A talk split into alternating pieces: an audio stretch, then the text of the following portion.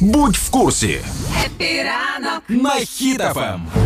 Смарт-мобілізація оголосив міністр цифрової трансформації Михайло Федоров. Це що будуть маленькі машини смарт тепер в армію забирати? Ні, насправді міністерство е, цифрової трансформації планує запустити такий проект. Він буде називатися Смарт-мобілізація. Що це означає? Всі люди зразу що повістки будуть приходити, да? Будуть, але не скоро, через один-два місяці. Ні, насправді не так. Хоча така фраза звучала, що один-два місяці на розробку цього проекту і введення вже його в дію.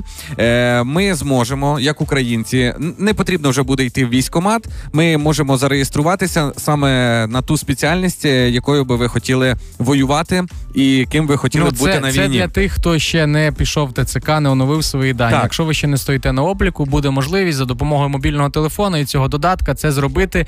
Але в чому плюс ти зможеш обрати собі е, професію військову, тобто не там, де тебе самого розподілять. Ти можеш, наприклад, там буде тестуватись на е, армії дронів. Ну це не буде так, що людина прийде, скаже: дивіться, в мене дрон, давайте я піду в ці війська. Ні, ну звичайно не буде. Ти подаєш заявку, ти обираєш рід військ, ти обираєш професію, які б не хочеш бути, чи водієм, чи наводчиком, чи ще. І далі вже є співбесіда, ти приходиш, е, з тобою ну, розмовляють, щоб зрозуміти, хто ти, що ти, і далі вже йде розподілення. Там Це не зручніше. просто співбесіда, Ром, не просто співбесіда. Не будуть брати такі. Ви прийшли, хочете, давайте. Там е, в кілька етапів. Спочатку твоє бажання. Чому саме в ці війська? Чим ти володієш? Чи е, швидко ти навчаєшся? Ну це все досить серйозно.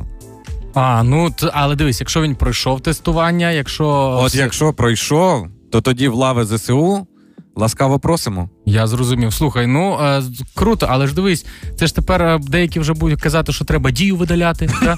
Треба видаляти дію, бо вже буде в дії проходити повістка. А, але ж буде штука, коли е, хтось е, перейде на кнопочний телефон і скаже: А в мене кнопочний телефон, я не можу собі ніякий додаток встановити. Це не Android, це не iPhone, це кнопочний, це смар- смарт-ухилянт виходить. Я саме смішне вчора сміявся цілий вечір. Знаєш, хто перший видали дію? Хто? Той, хто сидить в Іспанії, в Америці.